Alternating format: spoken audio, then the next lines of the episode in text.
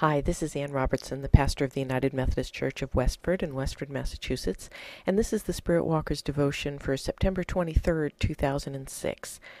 Uh, the passage is from Galatians chapter 3, verse 28.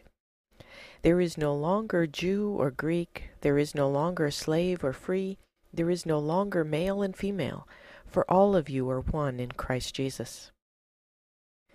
This week I ask your indulgence for a moment of personal privilege because this year United Methodists are celebrating the 50th anniversary of the ordination of the first woman in our denomination.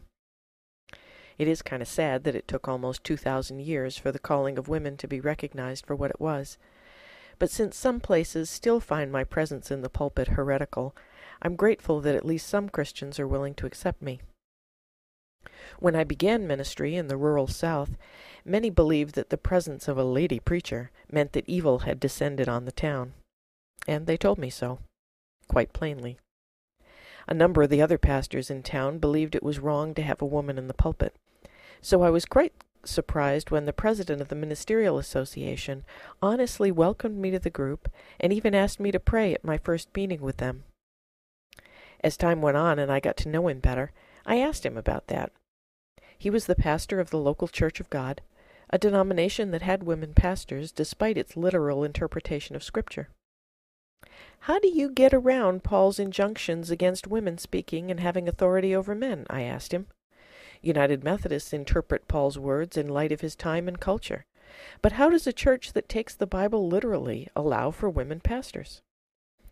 His answer was the above verse from Galatians. Scripture conflicts on this issue, he said, and it seems to us that what Paul says here is meant more universally than his later writings. So we go with Galatians. I have no idea if that's the official explanation for the Church of God, or simply this one pastor's interpretation. But in any case, I think he's right. When we are fully in Christ, there are no distinctions by race or class or gender, and that's as true today as it was 2,000 years ago. Paul's words to the Galatians comprise his vision of the church.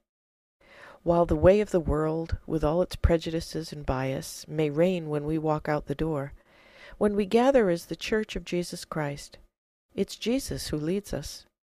Sometimes Jesus does that through a man, sometimes through a woman, sometimes through a child or a beggar or the CEO of a large company, or sometimes it's simply in the silence or the music. It's the message, not the messenger, that matters. So I find I'm kind of ambivalent about this 50 year celebration. I really don't want to focus on women pastors any more than I want to focus on male pastors. As far as I'm concerned, it's not about the pastor. It's about the one whom the pastor proclaims. I'm grateful that United Methodists finally came around and realized that God was fully able to overcome whatever insurmountable obstacles we women presented to the proclamation of the gospel. I'd hate to have to go back to slinging fries at Burger King. But I'd rather just put my gender aside on Sunday mornings and enjoy a space where there is no longer Jew or Greek, slave or free, male or female, for we are all one in Christ Jesus. Will you pray with me? Make us one, Lord. Make us one. Amen. Thank you for subscribing to Spirit Walker Devotions.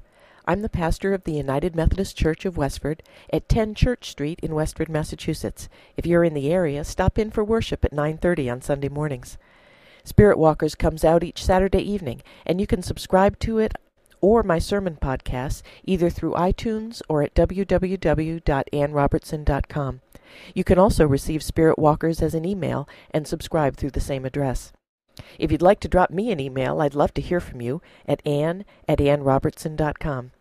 Thanks again for subscribing, and I'll look forward to being with you again next week.